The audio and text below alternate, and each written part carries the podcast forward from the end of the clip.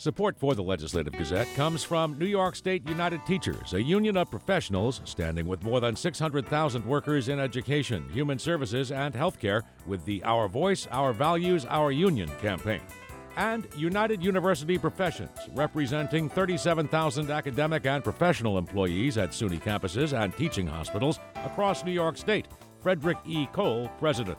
UUPinfo.org.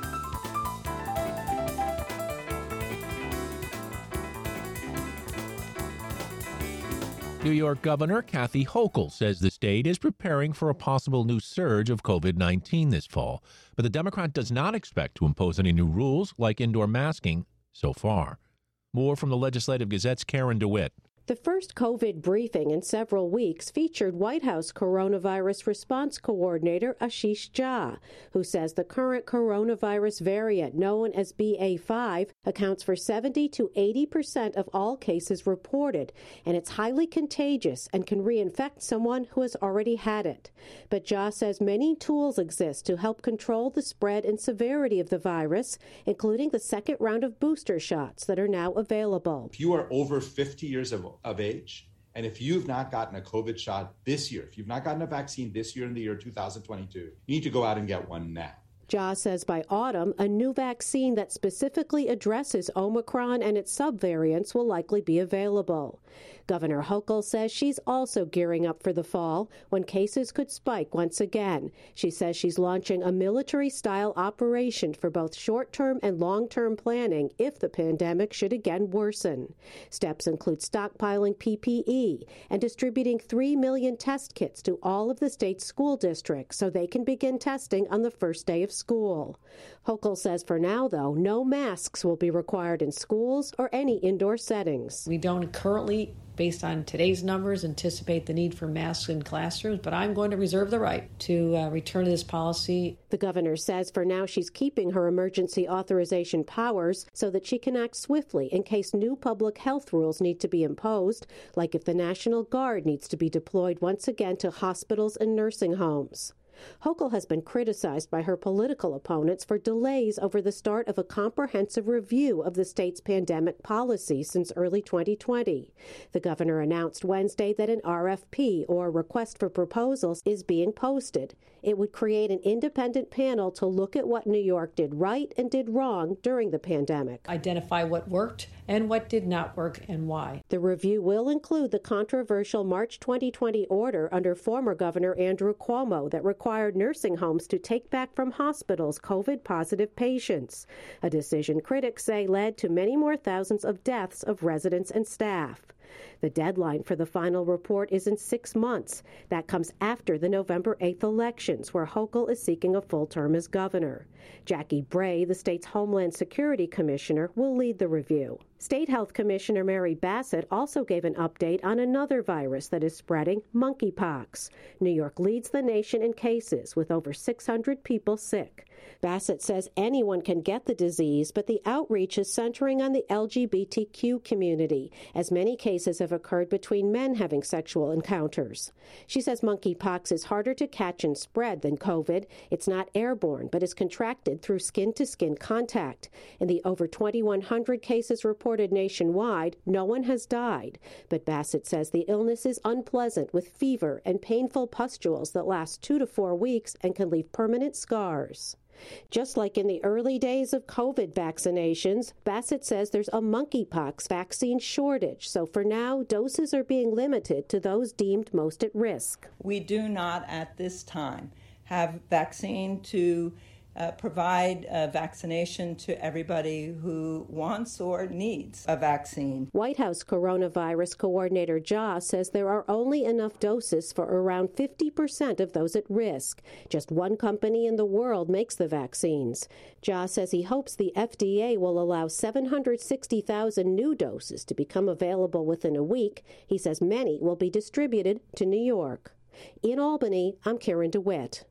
Meanwhile, top health officials in New York and in the Biden administration say more monkeypox vaccine doses will be coming in a matter of days. Most of the nation's cases are centered in New York City and in the lower Hudson Valley, while the disease, mainly spread in the gay community, is rarely fatal, it's unpleasant and can leave lasting scars.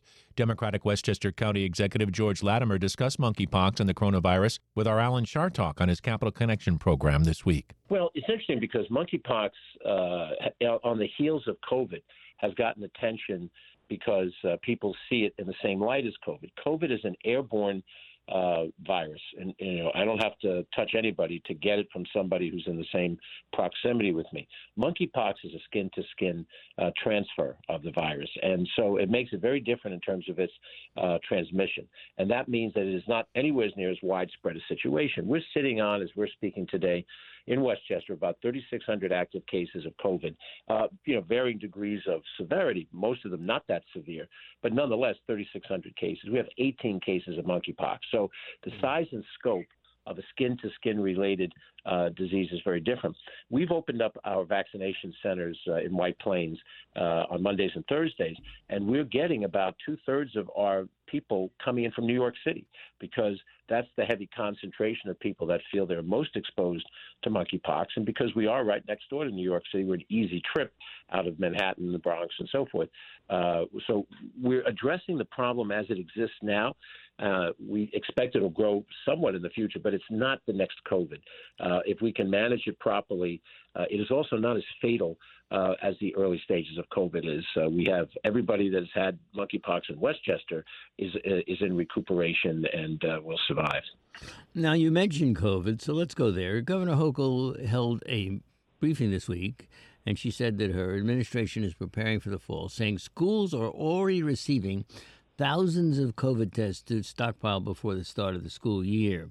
So, planning for the fall includes encouraging students and staff to test before returning, boosting vaccination rates, providing PPE, and increasing access to COVID treatment. Are you worried about another surge? Well, I, I think what the governor laid out is exactly the right strategy, which is we make sure that there's vaccinations available. Now, people three or four vaccinations deep into a vaccination protocol. We make sure that masking and PPE is available for those who use it. I, I'm worried in the sense that I don't know what's coming next. None of us do. The next variant could be more severe, it could be more communicable. We don't know and uh, there's no way we're going to know, and the scientists don't know until it manifests itself. I think the concern that I have, and I think all of us do in public office, is that the, that the public has had it with COVID. They don't mm-hmm. want masks. They, they don't right. want mandates, uh, and and with that, you would have to have a significant outbreak in order for you to go back to some kind of regulations. And then the problem is that if if the next variant uh, isn't uh, you know uh, isn't as easy, so to speak, as the last variants, we'll be less willing to do the things we have to do to fight it. On the other hand, right now we have very few fatalities from COVID. We have gotten ahead of the curve. Certainly in Westchester, we're, we're highly vaccinated. Nassau, Westchester, places like that are leading the state in, in vaccination rates. Um, we just are having people who get it is sick for a day or two, and that's it. Mm-hmm. Uh, I had COVID in December, and it was a nothing burger. Uh, so mm. we're trying to calibrate, and I think the governor's correct in making those resources available for schools and everything else. We go into the wintertime, we're going indoors, higher chance of transmission. If we don't get a more serious variant, I think we can manage it given what we know. But, you know, details at 11. That's Westchester County Executive George Latimer speaking with the Legislative Gazette's Alan Chartock.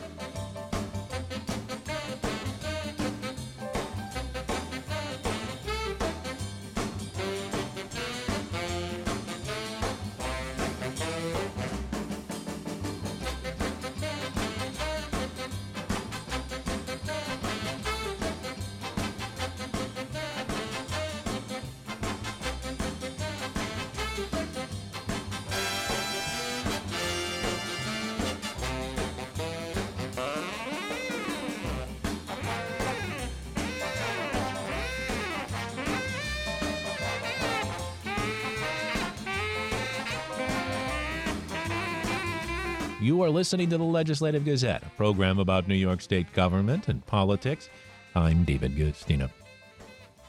Joining us now, Legislative Gazette political observer Alan Chartock. Alan, we just heard a little bit of your conversation with Westchester County Executive George Latimer, who was speaking about monkeypox. But you also spoke with him about the Supreme Court rulings on abortion and concealed carry and their impact on Westchester County. Specifically, when it came to concealed carry, Latimer said Westchester County, and we've heard this in other places, not only in New York, but around the country, has been flooded with people wanting concealed carry permits, you know, for their safety so they can carry guns with them. Yeah, it is a part of the American culture now, the gun. And there is this information that people think they understand, which is that if you have a gun with you, you'll be protected. Well, the more guns, the more unprotected people are actually. And we do know that uh, in New York, people want to carry guns. They want to carry them all over the place. Not me, not in my house. But the fact is, the gun has become part of the American experience. And there is not much you can do about it except hold people accountable when they have one. From the AP, Allen threats against election officials in the U.S. have risen to such a level that those attending a conference this week in Wisconsin were not given the agenda until after they arrived, were warned not to wear their name tags in public, and were shuttled to an undisclosed location for trivia night. We've seen what's happened at school board meetings, on airplanes, people's anger taken out on others, and specifically in mm. this case, public officials. And now, U.S. Representative Lee Zeldin, the Republican candidate for New York governor, was assaulted by a man who apparently tried to stab him at an upstate event. He's okay, wasn't seriously injured. He was able to grab the attacker's wrist and stop him for a few moments until others tackled him. He was taken into custody. Governor Hochul sent her thoughts and said there's no place, basically, I'm paraphrasing, in politics for that kind of violence. I mean, we've seen it before, but it seems to be rising now. It may be. We have a country in which violence is not unknown and which people think that it is their right to create chaos and to hurt others and, in fact, to hurt public officials or people who are running for those jobs. Very, very dangerous situation. Yeah, and beyond that, we've had a scourge of gun violence. Again, not only in New York, but around the country. And from, you know, Long Island to Buffalo, we now have the Rochester mayor, Malik Evans, declaring a gun violence emergency in that city.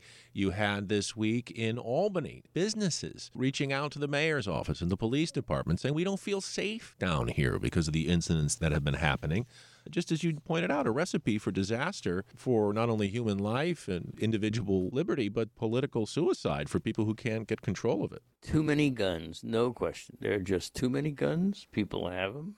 If you have them, somebody, some foolish person is going to use it. The idea that a gun will protect you is, of course, something that we have known for a long time. It's not always accurate. In fact, people who have guns tend to use them. Uh, you can't use them if you don't have them.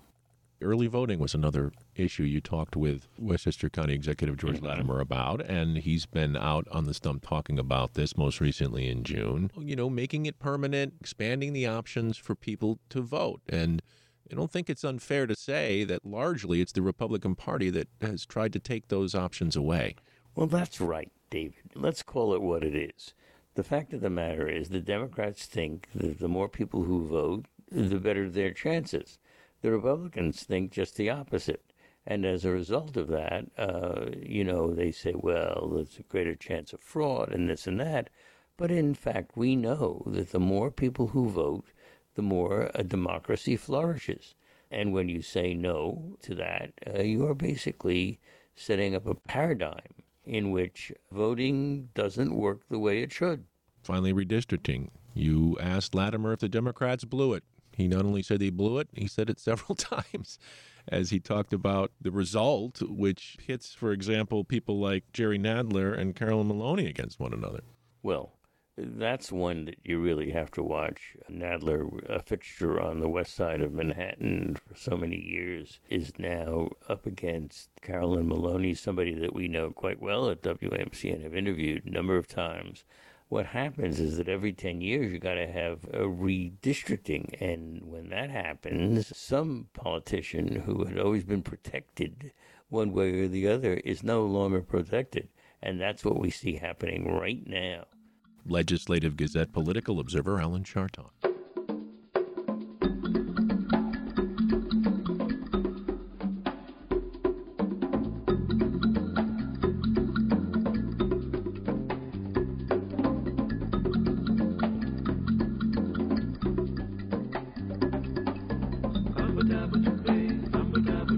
You are listening to the Legislative Gazette, a program about New York State government and politics. I'm David Guistina. Workers at Amazon's 1 million square foot Schodack facility seeking to unionize rallied this week in Albany. The Legislative Gazette's Dave Lucas was there and filed this report. Are you ready? Yes! Are you strong? Yes! Are you determined? Yes! Are you courageous? Yes! Absolutely. I stand with you. I share with you the efforts to make certain that the union voices are heard, that the worker voices are heard. Democratic New York Congressman Paul Tonko lent his support to Amazon workers gathered in Townsend Park during a rally that served as a unionization campaign kickoff event for ALB One Voices United, which is seeking recognition from the world's largest online retailer. Union campaign manager Heather Goodall says employees are demanding higher pay and safer working conditions. We had somebody who broke their finger, we've had dehydration, we've had people passing out. So safety is definitely one of our primary concerns. The other thing, because we have a majority of our employees that are currently receiving some form of public assistance, we're not earning a living wage. And also, automatic termination is something that's happening throughout the warehouse. Our turnover is at 150% plus. The Rensselaer County Amazon Fulfillment Center opened in September 2020 and employs about 1,000 workers. Kevin Hogan says he resigned from Amazon on Saturday. The Green Island resident says he has many safety concerns after working there a year and a half. I'm hoping that the union basically clamps down worse than any OSHA violation. And I'm hoping that they they reinforce any OSHA standards that are already out there. Um, from what I did hear, OSHA came in and they weren't happy with the facility. Um, I mean, I didn't see it, but there is just personally, I think they should offer people a week training, not this one to two day training. Amazon Labor Union founder and president Chris Smalls says workers need to make $30 an hour to start just to meet the cost of living. Smalls helped lead a successful union drive at an Amazon facility in Staten Island earlier this year. I'm here to show support on the ground and also uh, make a demand to Amazon that they're not going to give up. They're ready to fight. And what they're fighting for is the same thing we're fighting for down in Staten Island, which is better wages, longer breaks, better medical leave options, uh, job security, um, a pension for themselves, and also free college for themselves and their children as well. Albany Common Councilor Gabriela Romero says the city has been a strong union town and the struggle continues. We are seeing this trend of um, the wealthiest staying at the top. Uh, and, and keeping that wealth for, for way too long. So, unionization is obviously about taking back workers' rights, but also um, addressing the wealth inequality kind of within our workforce. So, um, it's exciting. We, like I said, we did it with Capital Roots. We're going to do it with Joseph's House, and um, we're going to do it with the Amazon workers here in Albany. Amazon responded to a request for comment by email, writing, while there are many established ways of ensuring we hear the options of our employees inside our business, we also respect their right to make their opinions known externally. As we have consistently stated, our employees have the choice of whether or not to join a union. They always have. As a company, we don't think unions are the best answer for our employees. Our focus remains on working directly with our team to continue making Amazon a great place to work. Goodall emphasizes the workers' main focus now is convincing Amazon to recognize ALB1 and gather public support for the cause. So, under the Amazon Labor Union, we have that uh, established in the city, and now we're hoping to get our majority of a vote to demand that Amazon recognize our union. That's what we're trying to do. We're demanding recognition by Amazon for the Amazon Labor Union, demanding rec- recognition. A call to the Schodack Town Supervisor's office seeking comment was not returned. For the Legislative Gazette, I'm Dave Lucas.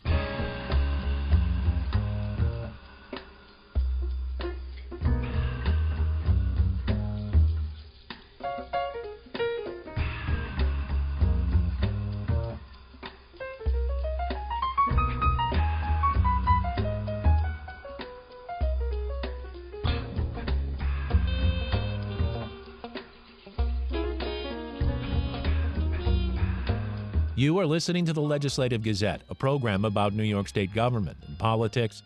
I'm David Guistina. Dr. Darrell Wheeler has started his tenure as the president of SUNY New Paltz. Wheeler, who most recently served as provost and senior vice president for academic affairs at Iona College, takes over for Donald Christian, who led the college of about 7,500 students from 2010 until his retirement earlier this year. The Legislative Gazette's Jim Levulis spoke with Wheeler about his first days in office this is a welcoming um, experience. Um, I'm, I'm, meeting students, parents, um, coworkers, colleagues, faculty, staff, team members, and it, it has been very much one of the best welcoming experiences I could have imagined. And what are some of your initial goals, your initial uh, thoughts uh, with summer classes underway and the fall semester set to start already late August? Yeah, so right away, my, my first goal is to meet as many of my new colleagues as physically and humanly possible. So, you know, I, I have structured meetings in the office, but um, Monday and yesterday, especially, I got out of the office and we had students uh, and their families on campus for orientation events. So I got to meet parents and meet um, um, advisors and students, and so that really is a number one goal in these next few months is to meet people and to have the opportunity to understand their passions and their interests um, in SUNY New Paltz. And Dr. Wheeler, we're speaking on a day where uh, Governor Kathy Hochul announced a, a fall plan for uh, COVID 19. Um, what is SUNY New Paltz? What is your office doing in regards to heading into you know, the busy fall semester uh, in regards to the pandemic? Yeah, and in our office, we um, we we have we've already met this summer. Um, the prior president's leadership, and and the team that he amassed, who focused on the COVID pandemic, have already de- been hard at work developing contingency plans, and so I will be working with that group to identify and incorporate new information, new data as it becomes available, including the governor's um, uh, statements will there be a vaccine requirement for this academic year for, for students, faculty, and or staff? Yeah, we're we're still uh, looking at that. It's it's it's it, it will be in line with and developed in consultation with the working committee. It will be developed and and implemented in a way that it, it uh, increases the likelihood of um, students having an uninterrupted experience, but it also will not violate, you know, the the basic science around who should, who should not, and under what circumstances um, should people have, you know, initial vaccines or be recommended for them. And when we spoke back in May, when it was announced that you would be taking over um, as president of SUNY New Paltz, we spoke about overall decline in SUNY enrollment over the past decade or so, uh, including at SUNY New Paltz. Do you have any enrollment number goals now that you're at the helm there at SUNY New Paltz? Um, in day three, I'm I'm again working with the team to understand where we are what our historical numbers have been and what, what are realistic goals. Because I think we, we may have spoken about this in May, and you've just pointed out that the national trend is that we're seeing declines, and there are a number of contributing factors to that, including um, people delaying college entry or opting for employment and not pursuing college. So we really have to um, see the numbers in the context of what is what is the landscape of higher education. Um, and Northeast is one of the places where we've seen, you know, the, the age group of students eligible for college has been largely on a decline for a number of years. And so that has to be taken into consideration as well. And I know you're in your first few days as uh, the, the president of SUNY New Paltz, but you do have experience in the SUNY system as well as the CUNY system, and a search is on for a new SUNY chancellor. What characteristics are you looking for in the next SUNY leader? Uh, again, in in in the con- in the context of having prior SUNY experience and just higher ed experience, you want a leader um, who brings um, innovative and collaborative thought to the enterprise, who has the ability to articulate the value of uh, public higher education and the skill set to um, you know, work with the, the system's presidents um, to help achieve that mission. And uh, finally, what's the uh, the next date on the academic calendar that you're looking forward to? Uh, being that this is your your first week at the helm. so there are a number of things coming up, including the um, opening convocation, the welcoming of our students as they move in. We call it Move In Day. Again, opportunities to engage very directly with family and students as they start that experience of collegiate life. Um, so those those are high on my list, and then um, the other ceremonial events in the fall semester that mark the beginning of the of the term. Dr. Darrell Wheeler is the new president of SUNY New Paltz. Dr. Wheeler, thank you uh, again for your time. Thank you very much. It's been a pleasure speaking with you.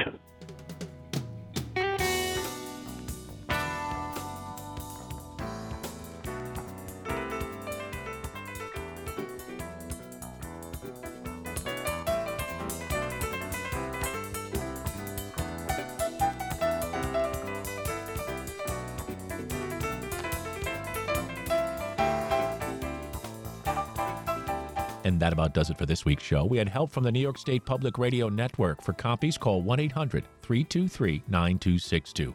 Ask for program number 2229. Or just listen at WAMC.org or schedule a podcast wherever you get your podcasts. And join us again next week at the same time for more news on New York State government and politics. For the Legislative Gazette, I'm David Guistina.